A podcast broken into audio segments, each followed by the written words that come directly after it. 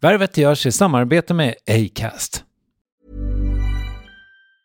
Many of us have those stubborn pounds that seem impossible to lose, no matter how good we eat or how hard we work out. My solution is PlushCare. PlushCare is a leading telehealth provider with doctors who are there for you day and night to partner with you in your weight loss journey. They can prescribe FDA-approved weight loss medications like Wagovi and Zeppound for those who qualify.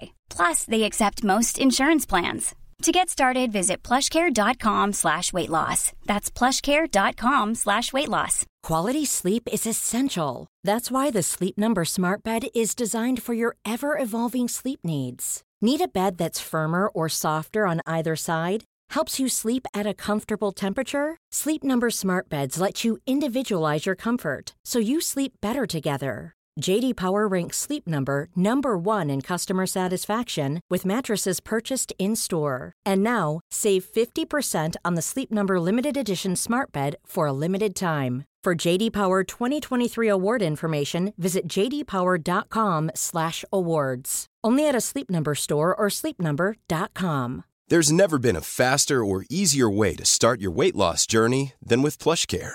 PlushCare accepts most insurance plans and gives you online access to board-certified physicians who can prescribe FDA-approved weight loss medications like Wigovi and Zepbound for those who qualify. Take charge of your health and speak with a board-certified physician about a weight loss plan that's right for you. Get started today at plushcare.com slash weight loss. That's plushcare.com slash weight loss. plushcare.com slash weight loss.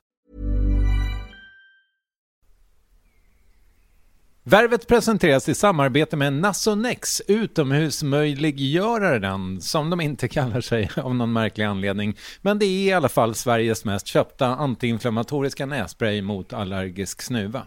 Och nu kommer ett litet test, så fram med papper och penna du som lyssnar, nu kör vi. Fråga 1. Vill du vara ute mer i naturen? Fråga 2. Sitter du framför en skärm lite för mycket? Fråga 3. Är du allergisk? Om du har svarat ja på någon av frågorna så tycker jag att du ska bege dig till beanoutsider.se. Jag vill för övrigt poängtera att Nasonex nässpray är ett receptfritt läkemedel från 18 år för behandling av symptom vid säsongsbunden och perenn allergisk snuva. Rådfråga läkare om du är eller tror dig vara gravid eller ammar eller om du planerar att skaffa barn, har en obehandlad infektion i näsan, nyligen har genomgått en näsoperation eller har en skada i näsan. Får ingen effekt inom 14 dagar eller om du redan använder läkemedel med kortison ska du kontakta läkare. Använd ej mer än tre månader utan läkarkontakt. Stort tack Nasonex och beanoutsider.se. Hej, det här är Kristoffer. Jag vill bara göra dig varse på att det här är kortversionen av avsnittet. För den långa, återvänd till din poddapp. Hej! Dels så har jag vuxit upp som yngst och idoliserat mina syskon och pappa har alltid varit skådis. Alltså det är så här, för, dem, för mig har, innan jag ens ville vara skådis var alla redan skådisar. Men sen också när liksom farsan och Alex vinner back-to-back Golden Globes och man är så här, fan hoppas jag får göra någon, whatever. Alltså så här, det, det, vi jobbar ju på olika, totalt olika karriärer.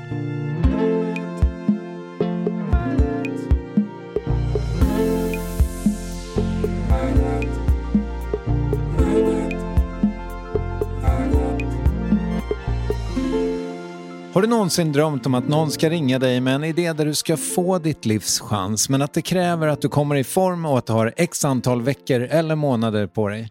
Det är nog en rätt vanlig tanke men det händer sällan vanliga dödliga. Det hände dock Walter Skarsgård, otroligt aktuell med tv-serien där han spelar Börje Salming i regi av Amir Shamdin. Och om det är så att du känner igen dagens gästs efternamn, ja, de är ett litet gäng. Mer om det om någon timme. Men nu rullar vi avsnitt 600. Yay! Jubileum! Av Värvet. Här är Walter Skarsgård. Vi se. Fan vad fint att du är här. Ja, Det här jättetrevligt. känns som att jag har längtat efter. Jag med. Du, jag har gjort det här ett tag nu, men jag tror fan inte att jag någonsin har intervjuat en svensk skådis som har jobbat så länge med en roll som du har jobbat med den här. Nej, det låter rimligt. Det måste vara någon slags rekord. Ja, um, jag snackade om det med min brorsa när vi var mitt i preppen. Han bara, fan det är snart världsrekord för längsta prepp någonsin. Ehm, det var så det kändes också. Varför tog det så lång tid? Det var en blandning av saker. Så först så när jag tackade ja, det var fem år sedan nu. då fanns det inte ett projekt. Utan jag blev, hoppade på tidigare än vad man oftast gör som skådis. Då hoppade jag på innan det fanns ett manus eller någonting. Det fanns inga pengar. Um, så då var det bara Amir um, och Börje. Och sen när Viaplay och Warner kom in, då var det två år kvar till inspelning för då skulle de börja skriva på manuset och allting. Men då var jag ju redan med, så jag var med så fort de klev på. Och då sa jag till dem att så här, om jag ska lära mig åka skridskor och komma i form, liksom, då kommer det här ta ett tag. Så vi drar igång det nu. Vänta inte tills det är ett halvår kvar och så sitter vi där sen och bara fan, det här var inte tillräckligt.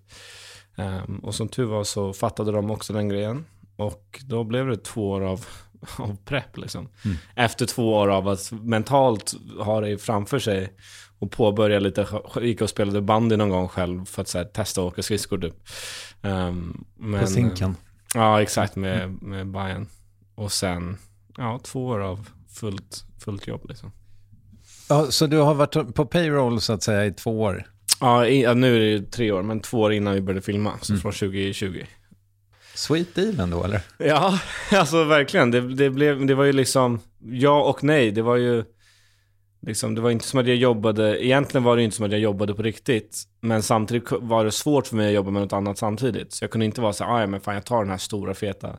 Som tur var så blev det aldrig så att det var en krock på riktigt. Jag filmade lite Beck och sånt där samtidigt. Men, um, men det blev ju liksom som ett, alltså det var ju 24 timmar om dygnet som man, som det, man var on the clock liksom. Mm. Um, allt man åt, hur man sov, varje dag, träning och så här.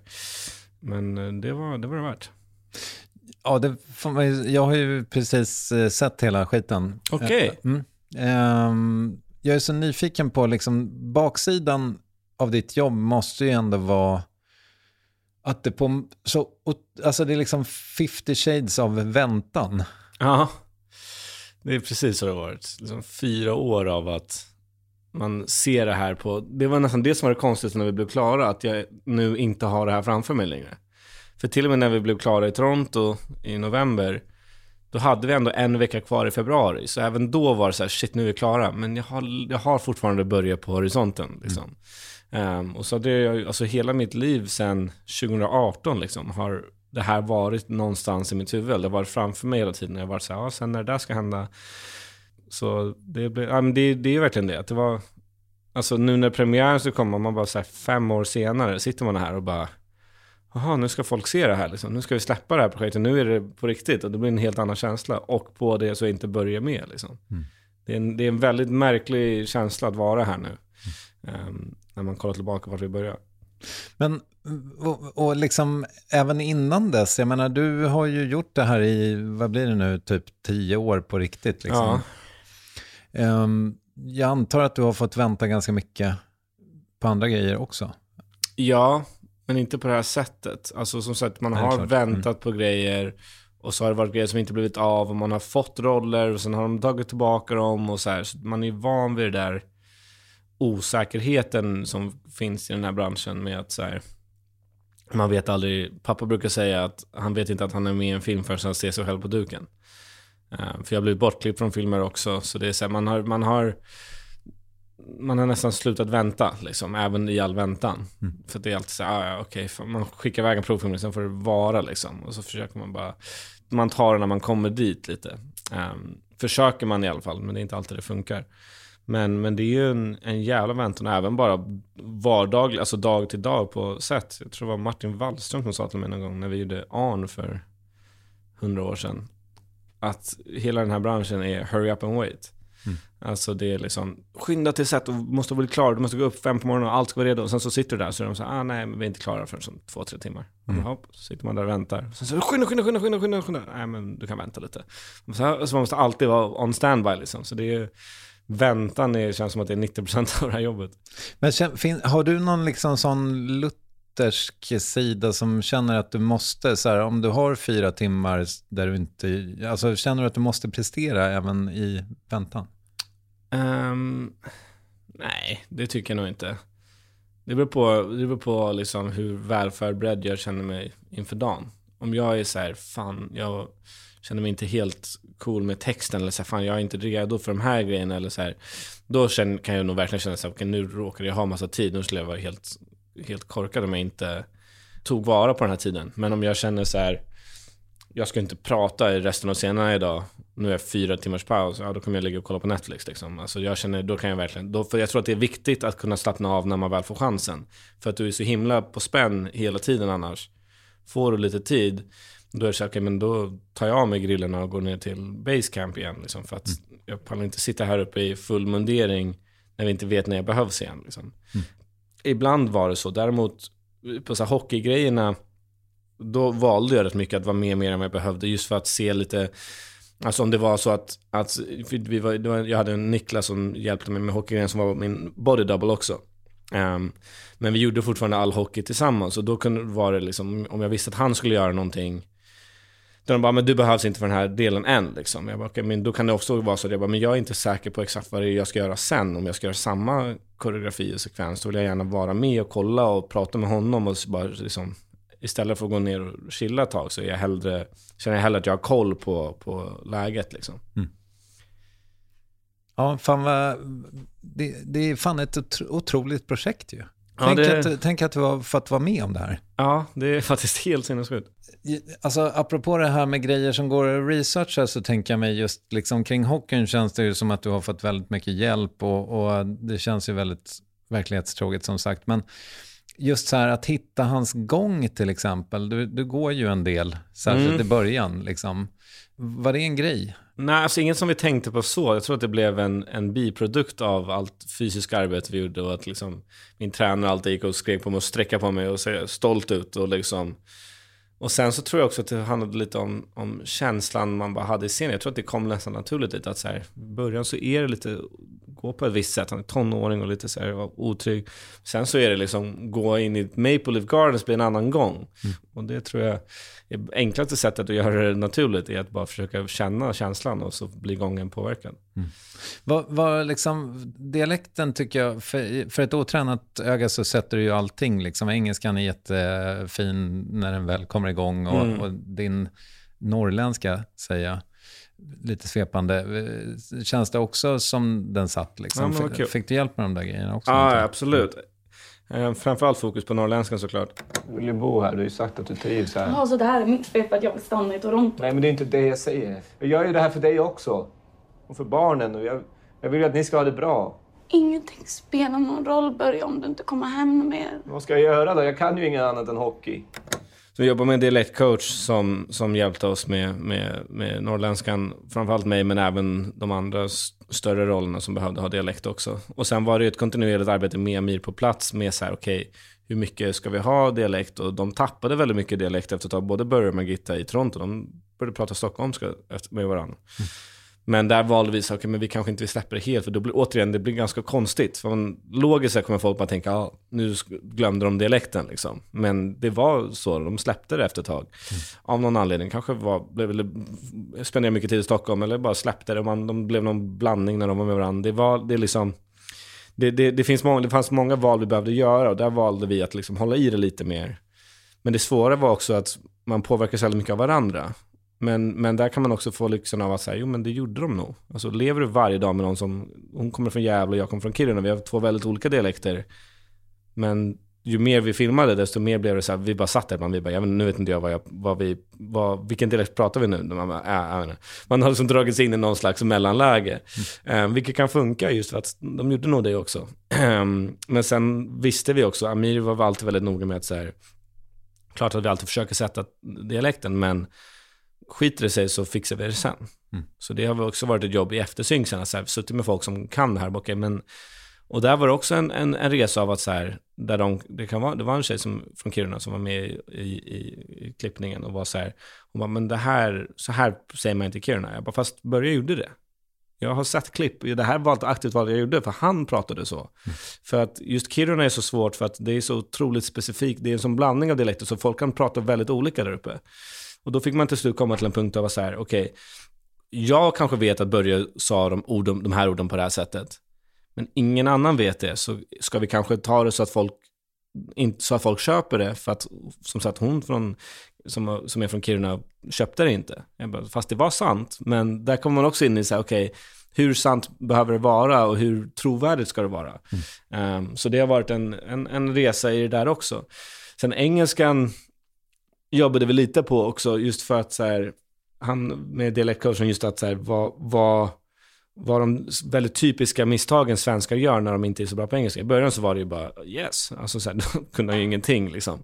Men sen så blev det lite bättre, men då var det fortfarande så här, okej, okay, men vad, vissa ord och så här, J-ljud på engelska som, som job, då säger många svenskar jobb, mm. job, alltså så här, inte betoningen på det och sådana grejer som vi hittade som verkligen gör att man hör att det är lite off. Och sen så senare då så försvinner nästan det också. Han blev väldigt bra på engelska såklart efter 17 år liksom.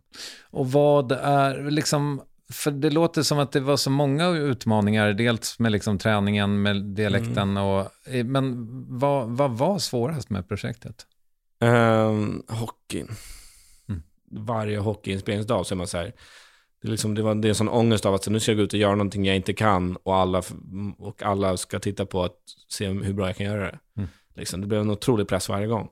Um, och även om det kändes som att det gick bra för det, absolut, absolut för det mesta liksom, så är det ändå så här, man bara, ah, fan jag skulle vilja vara lite bättre på hockey. Mm. Liksom, det hade varit nice att vara lite bättre och lite, så börjar man ju också bara, fan jag skulle vilja vara lite bättre på norrländska. Fan jag önskar jag var en hockeyspelare från Kiruna istället, så hade det varit mycket enklare liksom. Um, men istället så så är man en gamer från Stockholm. Liksom. Mm. Men, eh, men det, det funkar ju liksom. Och det var, vi hade otroligt duktiga hockeykoordinatorer som gjorde hela koreografierna. Och det som var svårt var liksom när, vi, när man skulle börja jobba med hockeyspelare som spelar de andra rollerna, alltså statister och sånt där, som man inte känner. Liksom. För när vi var, började filma här i Sverige, då kom, lär man ju känna dem och då, så då vet de ungefär vilken nivå jag är på. Och då kan vi hitta ett samspel. Liksom. Men sen ska man gå ut här, i Toronto sen för första gången och bara alla de här jävla hockeygrabbarna från Toronto som har spelat hockey sedan de föddes, liksom, kom, föddes på skridskor typ. Och så ska man gå ut där för första gången och bara så här, jag var försökt säga till dem, jag bara, jag kan liksom inte spela hockey. Jag bara, jag bara ha överseende nu med att det här kommer ta lite tag, för jag kan inte spela liksom. Men det, det en grej jag kommer ihåg var, det var några av dem som kom fram till mig efter ett tag, när vi hade filmat några veckor. Um, och bara så här, fan Walter, jag hörde, som bara så här, fan det var någon som sa att du inte spelat hockey innan. Så mm. Jag bara, ah, nej alltså aldrig någonsin. De bara, på riktigt? Jag bara, ja. De bara, vad fan, då är det här jävligt imponerande. Liksom, så de, de trodde nästan, det var flera av dem som ändå gick på att jag kunde spela sen innan. Oh, wow. mm. um, så det var ju alltid, då var, då var så okej, okay, men då kanske det kommer funka i alla fall. För att liksom, de, de köpte det till en viss del. Liksom. Sen så förstod de ju att jag inte var lika bra som alla andra såklart. Men de tänkte att jag kanske la av för länge sedan. Men nej, jag, de, för dem var det svårt att tro att jag började på noll. Liksom. Har du hållit i det? Har du spelat mer? Nej, för fan. Det, men samtidigt så, vi blev ju klara, alltså innan, ja i februari blev vi färdiga. Sen så, ja det fanns väl någon månad där man hade kunnat spela hockey, men då ville man ju ta en paus och sen har det varit sommar. Så det mm. har inte funnits tid att åka skridskor heller. Men nu i vinter kanske man får, får ringa runt lite och se vem som har mina moderna skridskor. Ja, vi hade ju gamla i serien, men de vill jag inte ha. Nej. Jag vill köra med riktiga.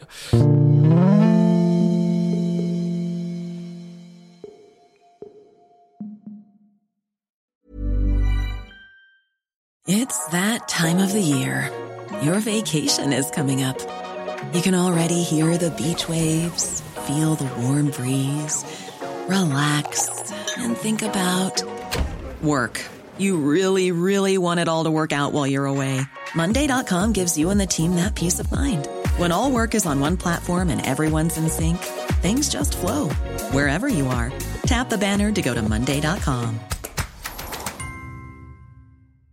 Hey, it's Ryan Reynolds, and I'm here with Keith, co star of my upcoming film, If, only in theaters, May 17th. Do you want to tell people the big news?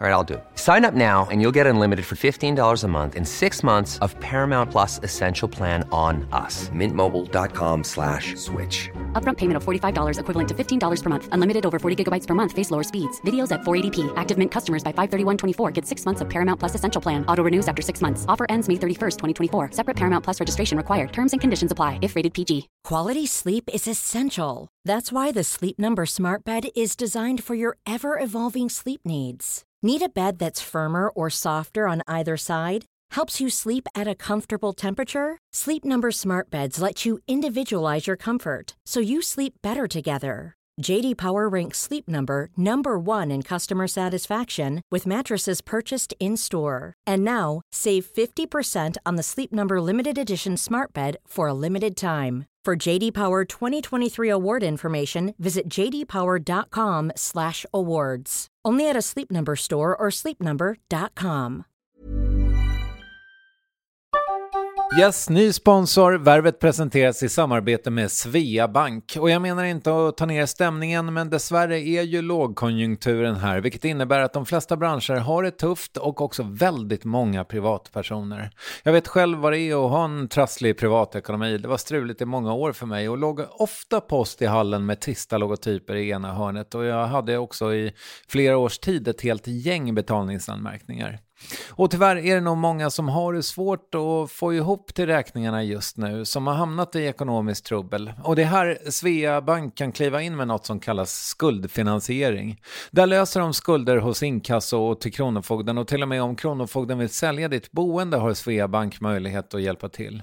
I den här tjänsten får du en personlig handläggare som gör en grundlig genomgång av din ekonomiska situation. De tar kontakt med dina kreditgivare och när ett lån beviljats löser de dina skulder skulder åt dig och samla dem i ett enda lån med en avbetalningsplan som din ekonomi klarar av.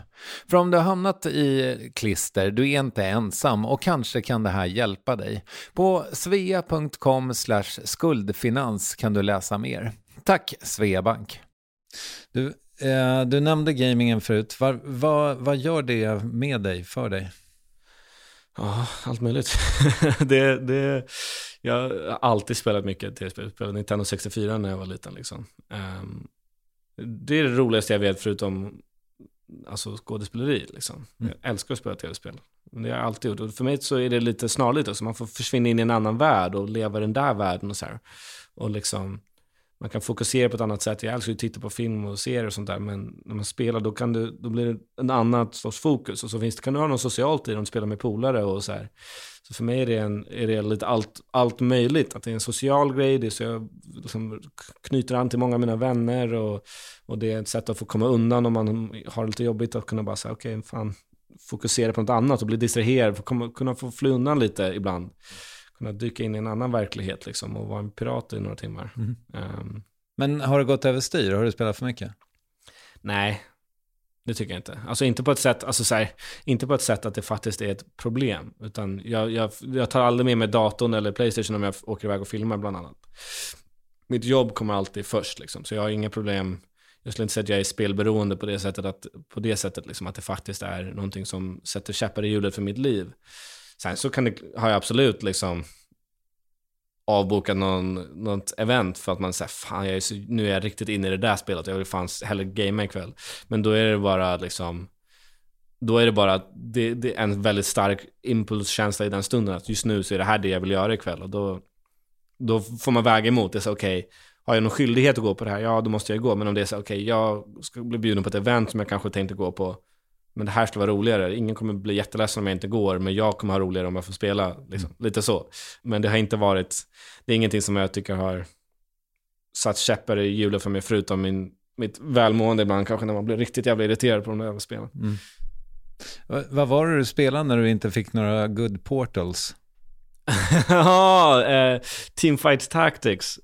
Det, ett, det, finns ett spel som heter League of Legends som jag spelar väldigt mycket, som är vidrigaste spel som finns. Jag rekommenderar ingen att börja spela det. Men um, man, det, är, det, är som, det är som en drog. Man blir helt fast och mår dåligt av att spela det, men man kan inte lägga av. Liksom. Mm. Um, väldigt kul spel. Men, men sen har de gjort liksom ett bonusspel till det som heter Teamfight Tactics, vilket är det där. Som är väldigt mycket enklare. Du spelar liksom inte så mycket, det handlar bara om att du får upp kort och så skapar du de här små gubbarna och ställer ut dem på banan. Och det är i stort sett bara tur. Men det är fortfarande ranked, så du kan fortfarande klättra och ramla ner i, i divisioner liksom. Vilket är otroligt irriterande för att det är bara random. Det är bara tur. Och så sitter man där och blir jätteinvesterad i någonting som du inte har någon kontroll över. Och så, ja, så blir man bara arg. Ja, vilken otrolig pitch. Jag känner att jag måste installera det på en gång. Ja, gör aldrig det. Jag, jag var ironisk. Du, eh, jag vet och förstår och jag har hört det att du har fått många frågor kring familjen. Jag tycker jag har varit duktig. 1,15. Jag tycker du har varit väldigt duktig. 1.15 in kommer den första eh, och kanske sista. Eh, jag är lite nyfiken på en grej med att vara yngst då i en syskonskara av sex och sen kom det lite fler, jag vet. Men, men jag har ju hört någon gång att man som barn tar den rollen som är ledig. Ja. Eh, och jag tänker mig då om man är nummer sex, vad, vad var ledigt? Minstingen. Lillebror. Jo, det förstår jag. Liksom. Det Ja. blev den rollen tror jag. Och det är väl den rollen man, jag fastnade i lite. Och som man sen också har behövt jobba på att ta sig ur. För man Men vad innebär det? Alltså... Oh, vad fan hur ska man säga det? Sammanfatta det. Vad innebär det att vara minst? Alltså det är liksom lillebrorsornas lillebror. Att liksom... Man, man har svårt att känna att man blir tagen på allvar liksom. Och att, och att kämpa med sin relation till äldre syskon. Att så här, att hitta sin självkänsla gentemot dem. Eller sin trygghet gentemot an, mot, mot äldre syskon. Och som att alltid vara yngst sätter ju sin spår. Man är alltid den som är li- lill, lillen. Liksom. För jag var nära med mina syskon och också alla deras kompisar. Så jag har ju vuxit upp omkring alla som är äldre än mig hela tiden. Det, det fanns utrymme att ta plats, men de andra var äldre och tog, tog massa plats. Och vi är en väldigt högljudd och platstagande familj, att man måste kriga sig in. Och då var det så här, som minst var man så här, okej, vet vad, jag sitter här och iakttar och läser av de andra istället. Ehm, men det är ju det däremot att jag i vänskapsrelationer tog väldigt mycket mer plats och var mycket mer bestämd och, och bossig, eller vad man ska kalla det. Och du hade kanske lärt dig coola grejer också av de äldre. Exakt, så jag var så ja, jag, jag, visste, jag visste hur de, hur de var. Och då kunde jag vara så mot polare, då var jag, då var jag cool och vuxen och stor liksom.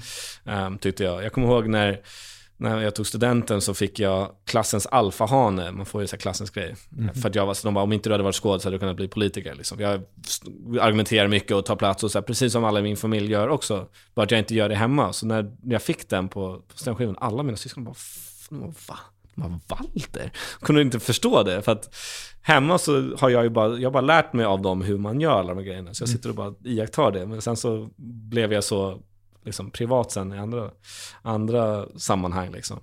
Men sen så ju äldre man blir desto mindre förs- mer försvinner ju de där rollerna. Men det är ju någonting man får jobba lite på också. Att så här, ibland så sitter de där rollerna ganska djupt igen. Liksom. Man har som, som en, en nära relation till någon som jag och Bill som bara är fem år emellan. Vi var ju verkligen storebror och lillebror när vi var små. Alex, Gustav och Sam var ju betydligt äldre. Um, och Eja är ju stora syster så vi har ju en väldigt nära relation på ett annat sätt. Men, men jag och Bill har ju verkligen haft storebror lillebror relationen. Och det är någonting jag har behövt jobba lite med ur att säga, okej men nu är vi vuxna båda två liksom. Ehm, och det är, det är ingenting som ligger hos honom utan det ligger i min relation till Bill då. Liksom. Okej. Mm. Alltså att så här, att det, det, och även till mina andra syskon, men det, det, känns, det blir tydligare med någon man är närmare i ålder med. Att så här, jag har behövt, ja, att, man, att man måste själv komma fram till att man är vuxen. För att, de, för att alla andra ska fatta det också. För det blir så lätt att man annars säger, ja, nej, men så blir man lillebror, då ser alla på en som lillebror. Eh, jag kommer ihåg, det var någon gång, jag skulle hälsa på Gustav, min brorsa i, i LA. Och så hade han sagt till sin tjej, så han bara, åh, så, Walter kommer, liksom så här, hans lilla bebis liksom. Och hans tjej bara, fan Walter, nu var jag typ 23 eller någonting, han bara, nej, han är vuxen nu. Men nu får du lägga av. Han sa, ah, ja, fan, Walter kommer, ah, nice, yeah, ah, nice, kul. Fan, polaren kommer liksom. Och det är så här, för det blir såklart så, man är bebisen i familjen liksom. Och då är det, det är som att ens mamma kommer aldrig se en som 30 liksom. Jag kommer alltid vara minstingen för mamma. Ehm, och de sorters relationer finns det ju bland syskon också. Problemet är ju när man själv placerar sig som lillebror, då blir ju de stora syskon igen. Per automatik liksom. Det är en intressant dynamik det där. Jag förstår det. Ehm, hur fan...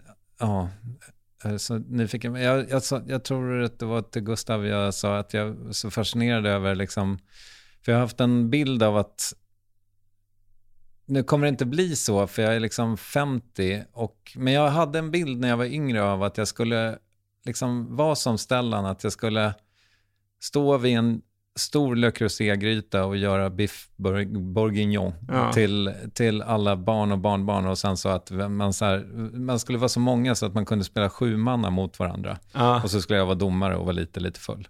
Eh, men men så här, alltså bara att all, blev ni mätta varje dag?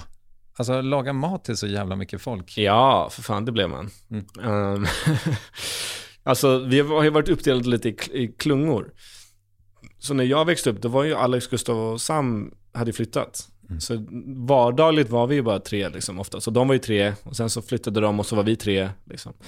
Ehm, men eh, det har ju varit någon middag då är det så här, ja men nu är vi 22 personer som ska käka middag liksom.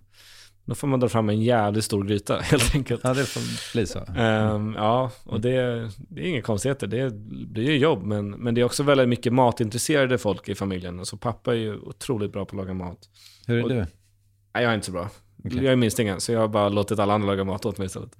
Ehm, det är också en dynamik som man kanske har fått med sig, att, att man blev bekväm med att bara säga, äh, ja, men de löser det där.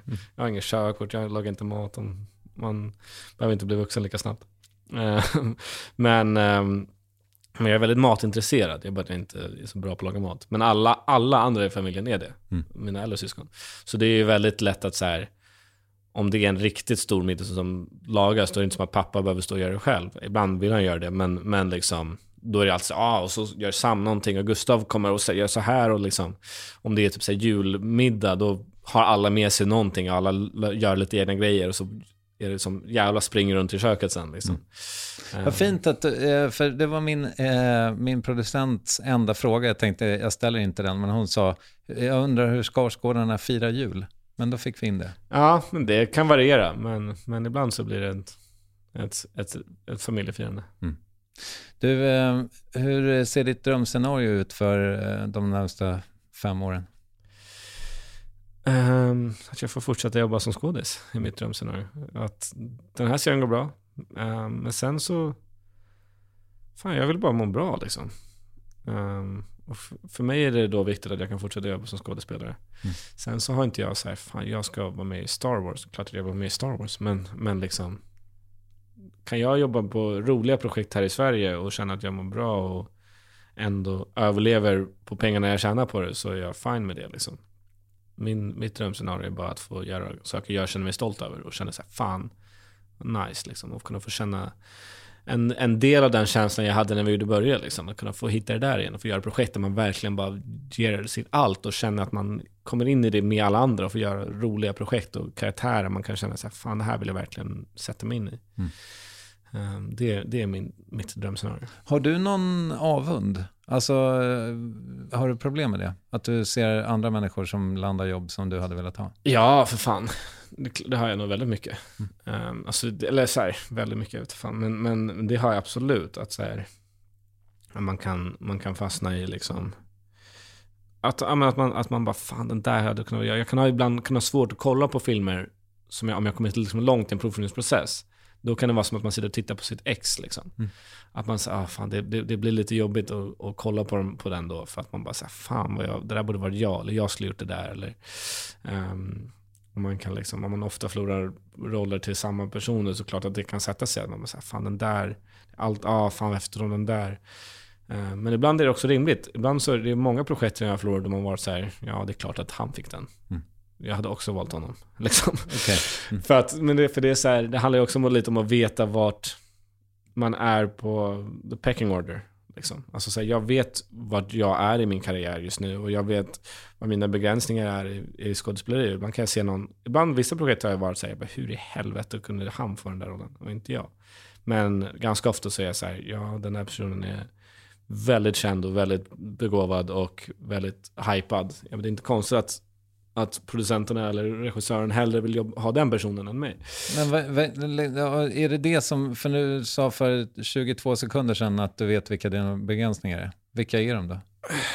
Um, nej men alltså dels är man ju begränsad av vart man är i sin karriär. Liksom. Alltså så här, jag, vet, jag vet vad jag är som sagt i hierarkin av kändisskap och intresse. Och det, nu är det ganska ointressant egentligen, men det är tyvärr en sak som spelar in i mitt yrke. Att så här, har du 50 miljoner följare på Instagram så kommer de vara lite mer inclined att tycka att du ska få rollen än någon annan. Bara för att så här, det drar biljetter. Liksom. Eller säljer biljetter. Det är allt handlar om, det är pengar.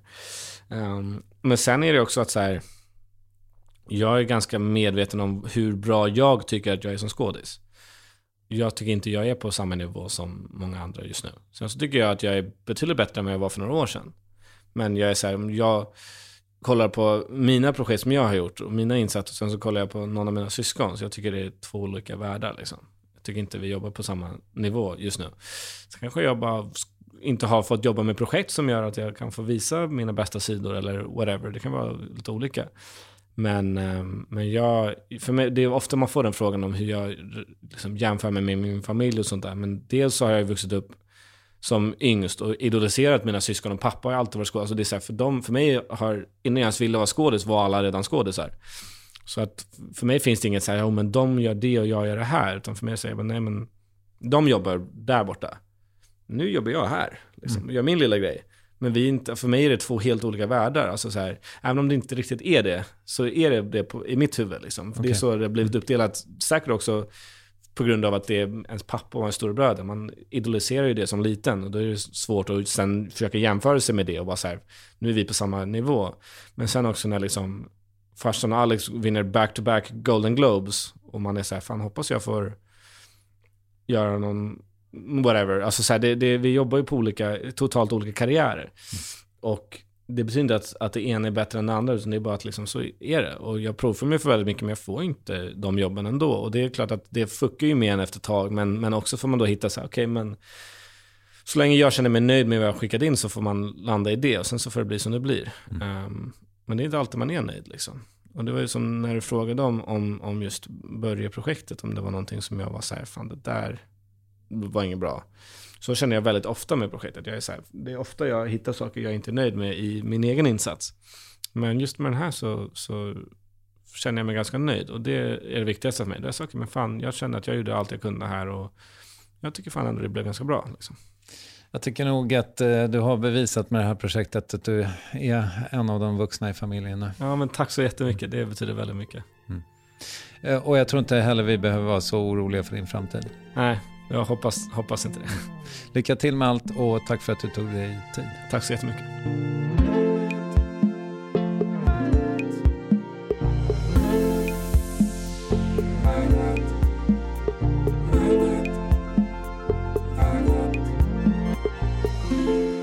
Avsnitt 600, en nästan orimligt hög siffra. Och jag tänker att den här resan har varit helt igenom livsförändrande för mig förstås. Och om jag litar på vad ni skriver till mig, ger nya perspektiv varje vecka. Är inte det otroligt? Så tack alla gäster för en fantastisk resa. Jag har lärt mig så mycket av er, inte minst dig jubileumsgästen Walter Skarsgård. Men, och det här kan inte sägas nog många gånger, det största tacket till dig som lyssnar. Utan dig och de andra med värvet i lurarna ingenting. Så jag bugar och bockar för all uppmärksamhet du givit mig och mina gäster genom åren och jag tror att även producenten Ninni Westin stämmer in för att inte tala om Acast. Vi hörs mycket snart säger jag, Kristoffer Triumf. Tack. Hej!